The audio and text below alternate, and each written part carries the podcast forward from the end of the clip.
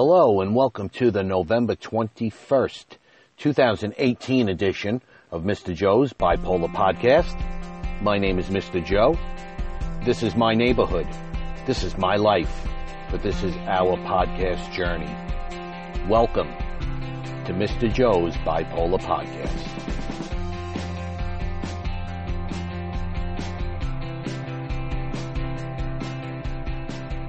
Hello, everybody, and welcome to another edition of Mister Joe's Bipolar Podcast. It is awesome to have everybody here with me today. And, of course, it's always wonderful to be out there with you as well.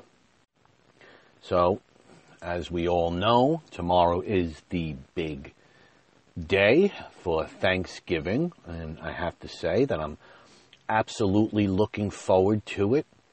Um, you know, listen...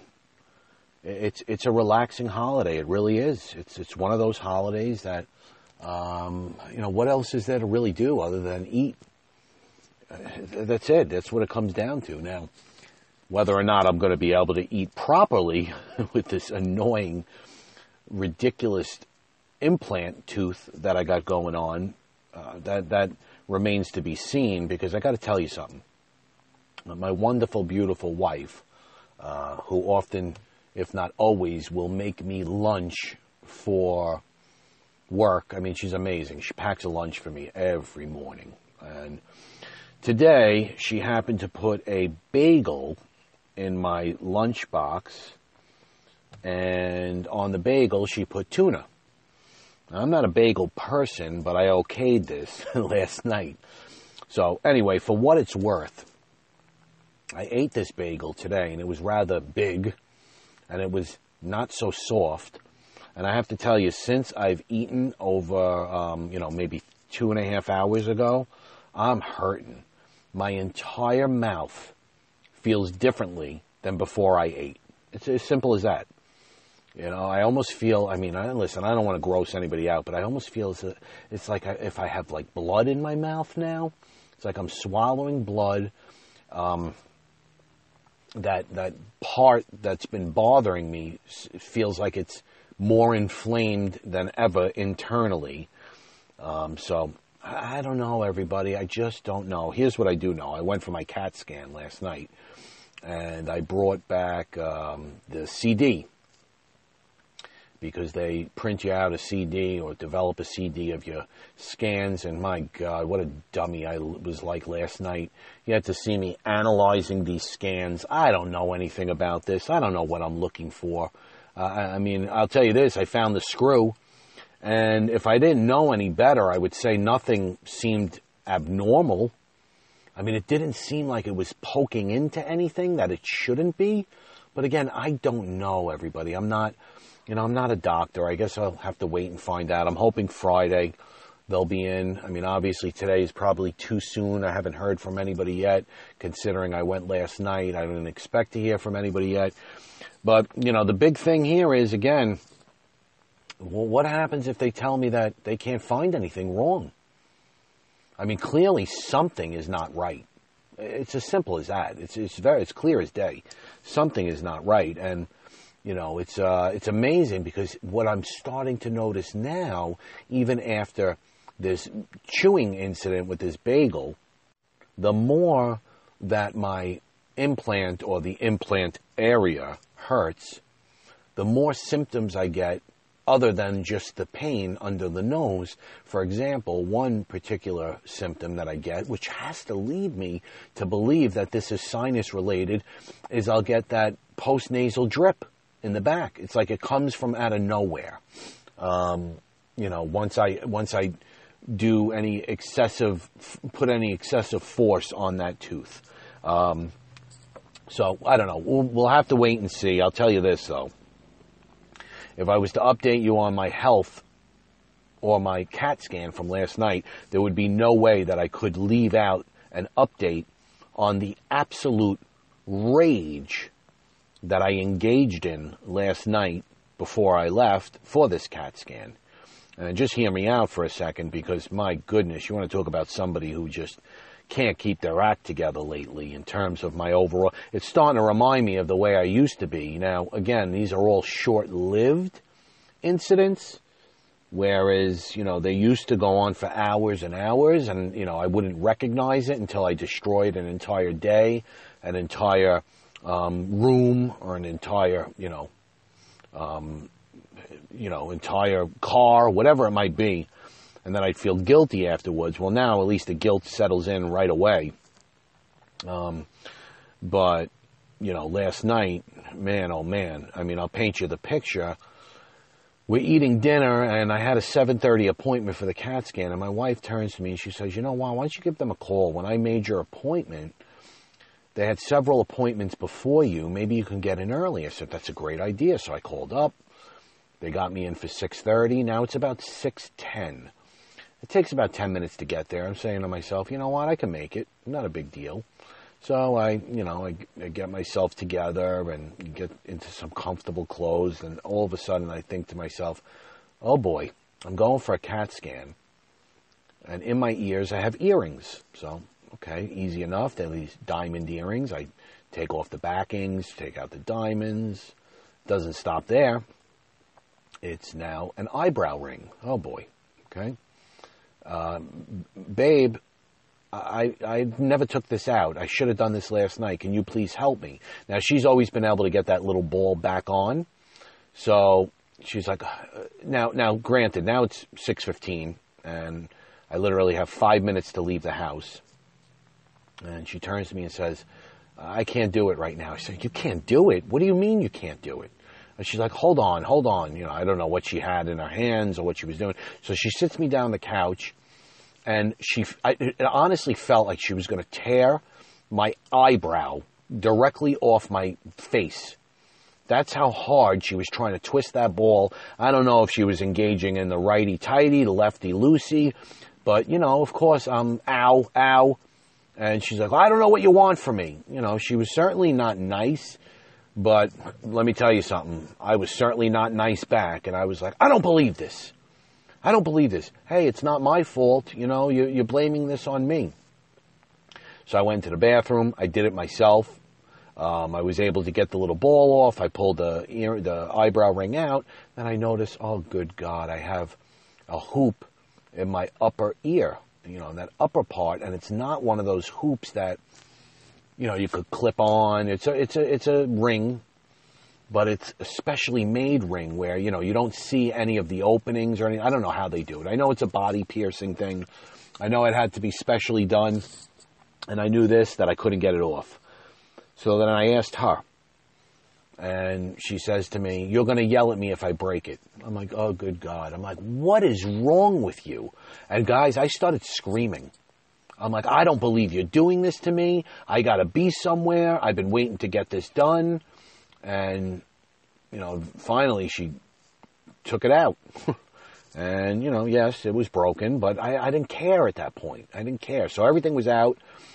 And, um, you know, I was real nasty, real nasty, yelling and screaming about not having my jewelry out like it was her fault.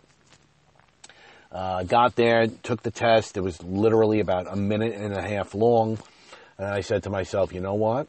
I'm not going back home and asking her to help me put these things back in. The earring, I know, needs to be done by a body piercer because of the way that it's built.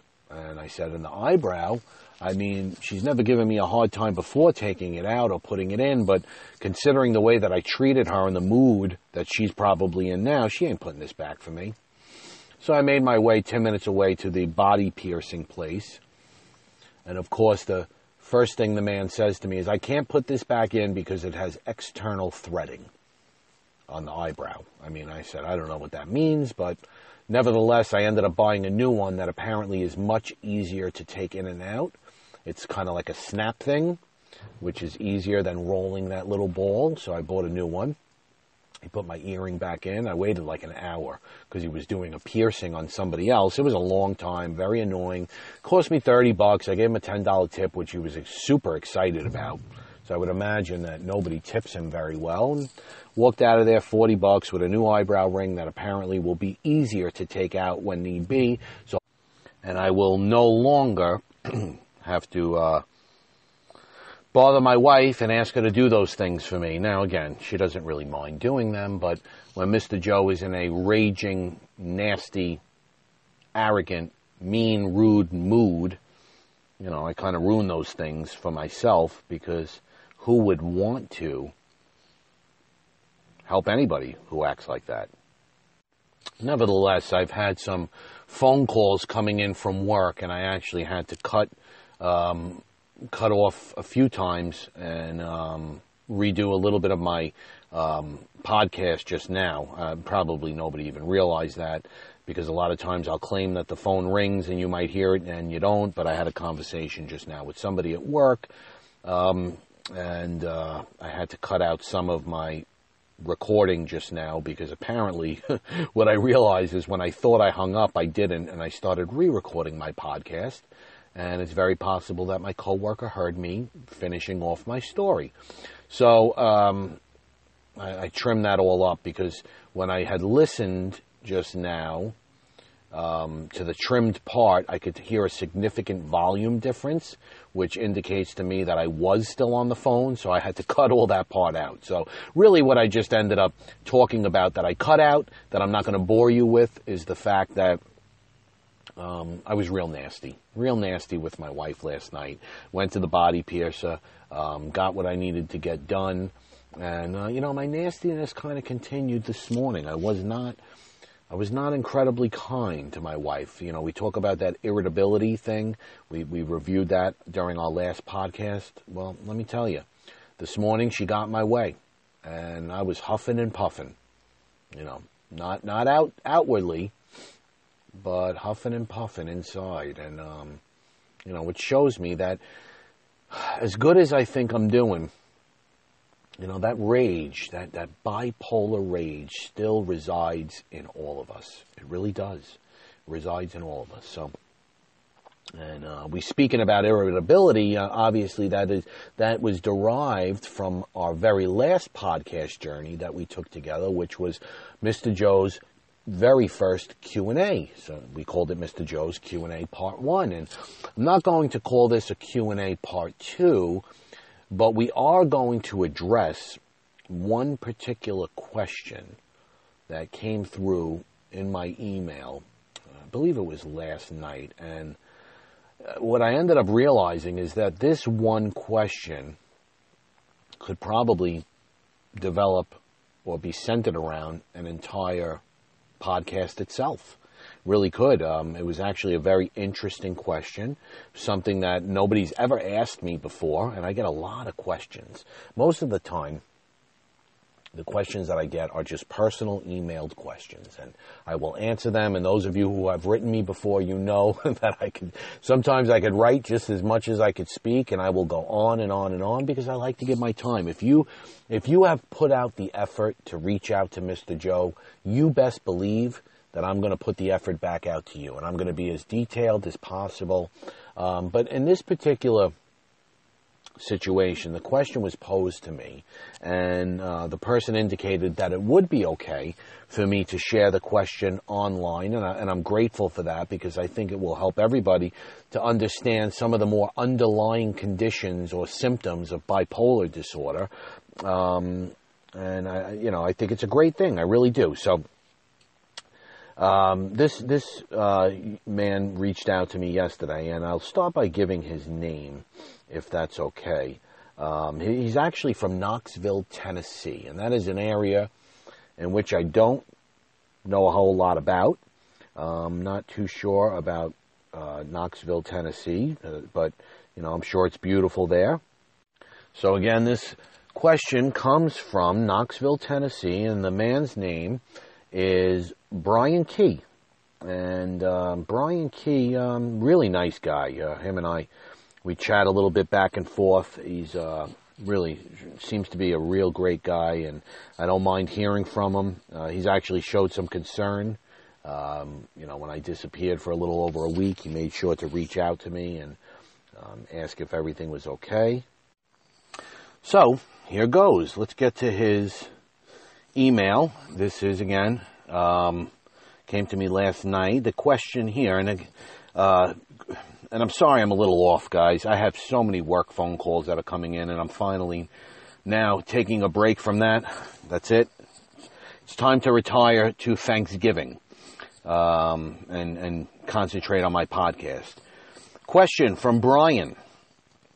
Between your divorce and your current marriage, you speak about this time in your life as being unmedicated and very unstable. So I'm just wondering how you met your current wife and how you were able to get her to want to spend the rest of her life with you, which with such a wackadoo. I think that is absolutely awesome. I mean, really. Um, you know, it's a great question. It really is. I talk about all the times in my life where, you know, I abused drugs, and, and thank goodness that's not something that I have to, uh, the, this is not part of the answer that I have to get in, into right now with my current wife. The person that I'm married to and that I love, yes, I was unmedicated, but I guess on a positive note, I wasn't doing drugs, which was kind of cool. Um, but yeah, man, she she she met a wackadoo. Really, she met a wackadoo, and she didn't know it. And yes, you know, Brian, I, I was unmedicated at the time, and I was unstable, and um, you know, it was an interesting way in which I met her. And I got to tell you, it all stems from the same situation, or the same symptoms, the same set of symptoms, and the same lifestyle that I led basically my entire life, as far back as I could remember, I guess starting in eighth grade. What do I mean by that? Well, I mean, basically what I'm saying is people with bipolar disorder, you know, there are certain, there's a certain criteria to be diagnosed with bipolar disorder. And then there are certain, I guess you can call them myths or beliefs, or which one are they? And I'll tell you right now that while it doesn't apply to all people with bipolar disorder, there are two things in particular that will often, oftentimes happen. One, a lot of people with bipolar disorder are actually very bright, and it doesn't need to only happen when they are in manic mode. You know, a lot of bipolar people happen to be extremely intelligent. And secondly, um, you know, many bipolar people, um, more so when they're manic, um, they could be very manipulative and very, very romantic, very convincing.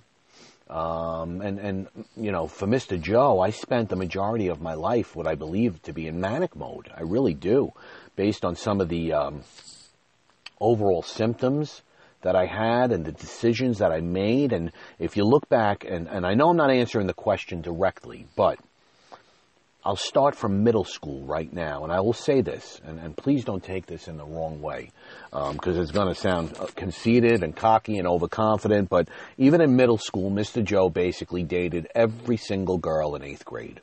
I mean, that was my thing. I thought I was great because I, you know, and we've discussed this before, about the way that I acted and my conceitedness. And but essentially, I went out with every single girl, and for me, it was a challenge. It was a challenge. I, if I, you know, I got this girl, I'd get her, and I'd push her aside and make sure that I got the next girl. And you know, I, I was always keeping track of how many women, maybe not publicly, but how many women I was dating. In eighth grade, I was doing this. You know, and then I've talked about the time where I lost all my friends in ninth grade. By tenth grade, Mister Joe was back. Mister Joe was back in action. And by graduation, believe it or not, you know, when you win those, I don't know who lives where, but in our Mister Joe's neighborhood, we had what we call um, superlatives, senior superlatives. And everybody won, you know, a certain category. And Mister Joe won class flirt. flirt. That's what I won. I won class flirt. And it was a landslide, you know, because what I did was walk around and flirt with every single woman that I ever came in contact with. And it was more than a flirtatious thing. It was, it was Mister Joe being so above and beyond the normalcy of what regular flirtation would be, because I was so often in mania mode. Now, when I would get down, and I would isolate myself in a bedroom and smoke marijuana all by myself out the window and watch movies and, and not answer the phone when my friends would call and yell in the answering machine and say, Mister Joe, where are you? We're supposed to go clubbing tonight. and I wouldn't answer, well, you know what? I it's probably because at that time I felt like I couldn't get a woman. You know, I would go for up and down, up and down, and, you know, I wasn't going to be my very best Mister Joe, sexy Mister Joe that night because I wasn't manic. But as you get older, you have to start to question yourself and say to yourself, well, is it love that you're falling into? I mean, is it? Is it love that we're falling into, or is it mania? And when you're still going through life, unmedicated, and not really knowing that you have bipolar disorder because you've never taken the time to figure out what was wrong, or you haven't hit rock bottom to a point where you now have to make a decision on your life in regards to how you're living, and somebody finally points out the fact that what you're doing is not normal.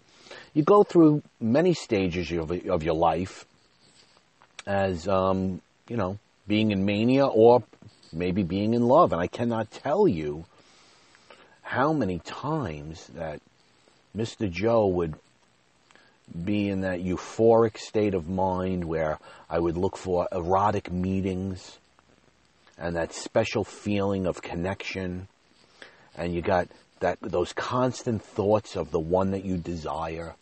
I mean, they all it all sounds like love, which is why it makes it so difficult to to um, you know, differentiate. But now that I look back, I say to myself, listen, if you're in love, you're going to think about the welfare of the other person and their well-being.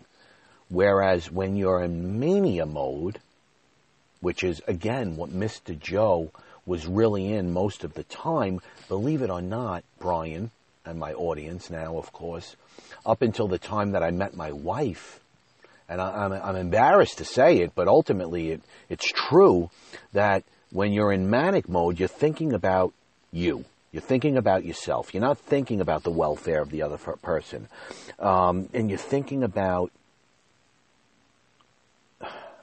about how this person is a means to an end for my own self-importance, if that makes any sense at all. Getting you, getting my wife, getting that girl, getting that coworker, getting that neighbor, getting that mom, okay, makes me feel powerful. Feeds my mania. Feeds it. I mean, do you know how long I had to be, how long I had to know people to turn around and say I was in love? Sometimes two weeks. Oh, God, I'm in love with you. I'm in love with you. And what ends up happening is, you know, when you're in mania mode, and, you know, I'm going back old school now. I mean, some of the things that I used to write in my notes to women, you know, we used to pass around notes. And I guess you could even, you know, make that um, more modernized. You know, we still write cards to one another, and I certainly did that with my wife. You know, writing these amazing, romantic, beautiful words down to people because, um, you know, you have that ability. You have that ability to express yourself because you're manic. So, Brian, to answer your question, how did I... Well, first of all, I met her in work, okay? Because you did ask that also. You know, how did I meet her? How did I get her? And how did I get her to want to spend the rest of my life, or her life, with me? Well, I'll say this, uh, just so you know, and I'm going to fast forward just a little bit. We did get to a point where she was very close to not wanting to spend her life with me because things got so violent, things got so, so out of control in terms of my aggression that, believe me when I tell you, there was a time where she said, I just can't deal with this anymore. And the reason why she did, and this might be qu- jumping too quickly to the conclusion, the, the reason, ultimate reason why she did is because of the amount of effort that I put into the relationship based on my manic actions. I don't know if that makes a whole lot of sense. Um, but but ultimately, that's that's really what went on. Now, thank goodness I made the right choice, because I made the wrong choice so many times where I would wake up one day and be like, oh, dear God, what the hell did I say to her? And I find myself running away and hiding and changing phone numbers so I, I wouldn't, you know, be found, because I couldn't believe some of the decisions that I would make, some of the women that I would get involved with, because I loved the emotional rush. It wasn't even necessarily the the hypersexuality in Mister Joe, although, listen, that was a big part of it as well, but that emotional bond. You know, my wife, I was having a real hard time with my ex-wife at home. I mean, I, I, I've discussed this before. I, I mean, it's one of my regrets that I didn't even mention the other day. One of the things that I regret so much is the fact that when I came home, or when I came back from being separated for a second time, and I was attending group sessions and, and um, outpatient hospitalization and outpatient therapy and all that stuff five days a week, my ex-wife promised me that she would stand by me, and she didn't. But before I realized that she didn't or didn't want to stand by me, even though she acknowledged the fact that I needed all these things and said it would be the best thing for our relationship, I went to my two children and I said, "Daddy will never leave this house again. You will never be without your father." And, well, when I started to realize that myself and my ex-wife were just never going to make it, and we literally started to kill each other again while I was getting well, so I thought, I left again. I left again, and my wife actually worked with me. And let me tell you something, when you're when you're bipolar, one of the things that you often do is you seek out people at work. And it just so happened that my wife, um, her boyfriend, or I'm sorry, her husband at the time, had cheated on her. Husband cheated on her. They were only married six short months, and he cheated on her, which, by the way, I'm sure he had a problem as well. But he cheated on her, and now I'm out of the house, okay? And um, actually, God, at the time, I was not out of the house. I was threatening to leave the house, and I had every intention of leaving the house, but I didn't know where to go. So I knew that my wife, or my this girl at the time, was uh, being cheated on, and she was preparing for a divorce, at least I thought.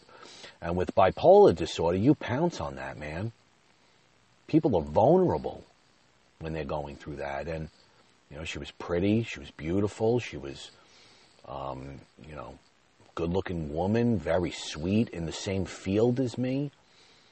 And I said, well, you know what, let me make my way into this. And before you know it, Mister Joe has developed a very strong relationship, friendship-wise. And, um, you know, she was a means to an end in the beginning, because guess what? She lived alone. And if I wanted to leave, I had every opportunity to leave, because now I had somewhere to go, because I didn't want to go home. I didn't want to go back to my childhood home with Mister Joe's parents, who are absolutely out of their minds.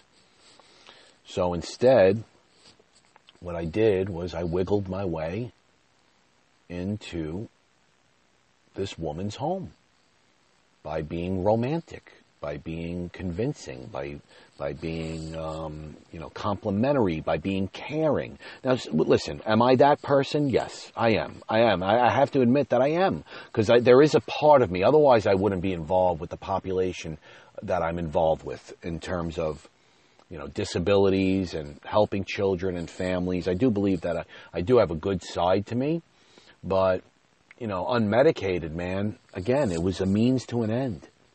That was it. She was there. She was beautiful. But at the same token, she was the answer for me at the time, because she helped me. Now, how did I get her?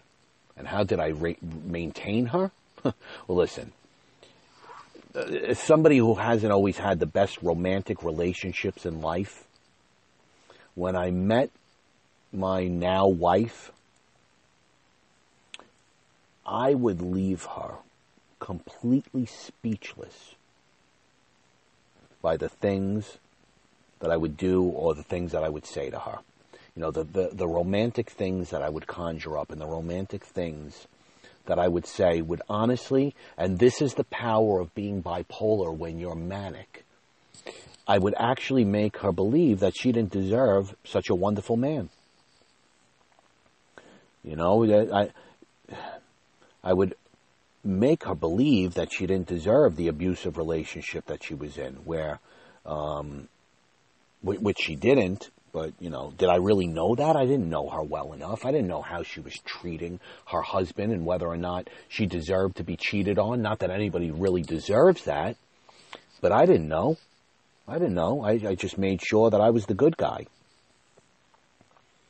I drilled it, literally drilled it into her skull that she was so deserving of my magical love that we had both found within each other.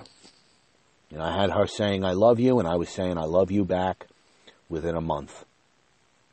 We had the same goals in life, and we were literally instantly drawn to each other like magnets. But I'm telling you right now, was it love? I love her, God. I love her so much now, but I wasn't medicated. And I was doing the exact same things to her that I would do to all the women. Yet, I would always run and hide. At this point in my life, I wasn't running and hiding anymore. It was clearly meant to be. Okay, so I thought. You know, every, nobody likes to really admit it, everybody, but when you have a list of qualities that they want in a partner, and when I'm not exaggerating, I made sure that she, if there was a checkbox where she could check off every single checkbox that, you know, allowed her to say, I, I am the quality that she was looking for, I made sure that she was checking those boxes. And, you know, I was a dream man. I made it that she was, you know, I was her dream man. That was it. You know, she, I would, I would have my ex, not my ex, my wife believe that the thought or the idea of soulmates was never really a legitimate thought or a concept until she met me. You know? Hey, you're divorced or getting divorced. I'm divorced. She's mean to me. He's mean to you. Look at this. We were meant to be. We're in the same office together. You know, and once we become friends, even before the intimate relationship formed, I, I, I helped her to understand that we both knew we had found our lifelong soulmate. And again, I say this and I sound like a romantic. I sound like I am in love. But this is the way that I used to act with every single woman that I ever met. You know, that's it. Now, here's where it used to get different, okay? Interestingly enough, although she couldn't do it completely, she was the one person in the world who can calm me down just a little bit. Honestly. Um, you know, she really was. She used to put me at ease. She, um, you know, she used to, she used to, God, she used to do things for me that I hadn't been done in so long. And I know it may sound silly, but, you know, she would snuggle up with me. She would massage my head. Um, she would literally rub me until I would fall asleep. You know, and I, I, I'd sleep all through the night only to wake up in the morning and she'd still be nestled safely inside, you know, embraced. Embracing me anyway. And, uh, you know, I mean, it was great because if she'd wake up before me, which she usually did, she was ironing my clothes. She was making me lunch. You know, she had my coffee ready. You know, this was this was how strong our love was. And, you know, as you could see, it's starting to shift now a little bit because I'm talking about all the things that she's doing for me now based on all the feelings that I made her feel for me and not really talking about all the things I'm doing for her anymore. You know, I made her feel invincible to the world in the beginning and felt like a princess. And her self-confidence all of a sudden reaches this lifetime peak in the beginning stages of the relationship because Mister Manic Wackadoo Joe is telling this woman every single thing that she wants to feel and hear. You look beautiful. You look stunning. Gorgeous. I'd stare at her from across the room. I'd bite my lip. say, I don't, I just don't know what I did to deserve you. And here's where I know that at the moment, at the time, it was all mania. Because when I finally started to really switch gears and become irritable and too high in mania, and, and, and move out of that romantic phase and started to get to know her, or at least started to settle in. I should never say started to get to know her, because God, I'm, I'm blessed that I got to know her. And I had the chance to be with her, really, because she is, she's ultimately saved my life. She's really the only person that's ever stuck by me. But as I began to settle in and my bipolar started to take over, and I became an animal, and the jealousy kicked in, and the delusions kicked in, and, you know, I, I started treating her like garbage, and yelling, and screaming, and drinking, and, um, you know, oh, then again, I didn't drink, God, but I smoked marijuana. You know, I smoke in marijuana, okay? I, I think of my ex-wife when I say drinking, but smoking marijuana to the point where I was catatonic. Um... You know, I had given her so much joy in the beginning that it, I made it ultimately very difficult for her to want to leave. You know, it takes a lot. When, you know, you look at the pros, you look at the cons, and you make a person believe that, hey, he showed me all this just a short time ago. He's got to be capable of coming back around. He's got to be. He's got to be capable of coming back around. And that's what makes a person stick around. And that's what makes a person decide whether or not they're going to spend the rest of their life with you, which is ultimately what she decided, because in her heart of hearts, she believed that Mister Joe was more good than bad because the good was so good. Now, was it fake? No. I mean, it could have been fake. It could have been fake if, in the end, I realized that, you know, it was just another woman. But I got lucky enough, and I and, and, I, and I fell into a situation that I created, basically, where I just kind of lucked out. I lucked out in the sense where I actually love her, and she loves me. And I know that might sound silly, but, you know, listen, we had a child together, and I was still unmedicated at the time, and, you know, she walked out on me, too. She walked out on me while I was banging my head against the wall.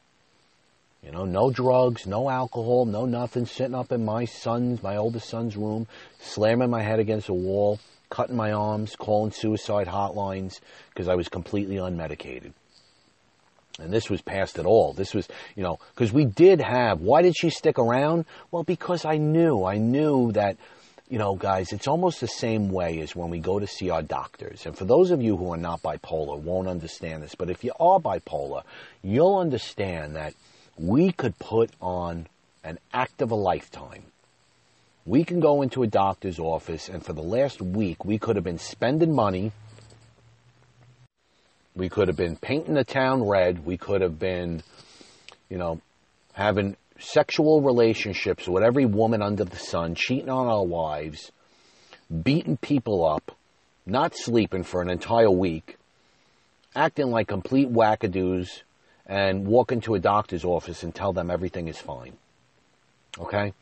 That's what we're, that's, that's what we're capable of doing. So if you don't think that during the moments where the guilt would set in, and she would cry, how could you treat me like this? If you don't think I was able to turn it around on the drop of a dime, bipolar people have that ability to do that and apologize over and over and cry on their hands and knees. I'm so sorry, this will never happen again. You know how many times I said this will never happen again? And at some point, they either believe you or they don't believe you. And in my case, my wife believed me. At the time, my girlfriend believed me. And you know what?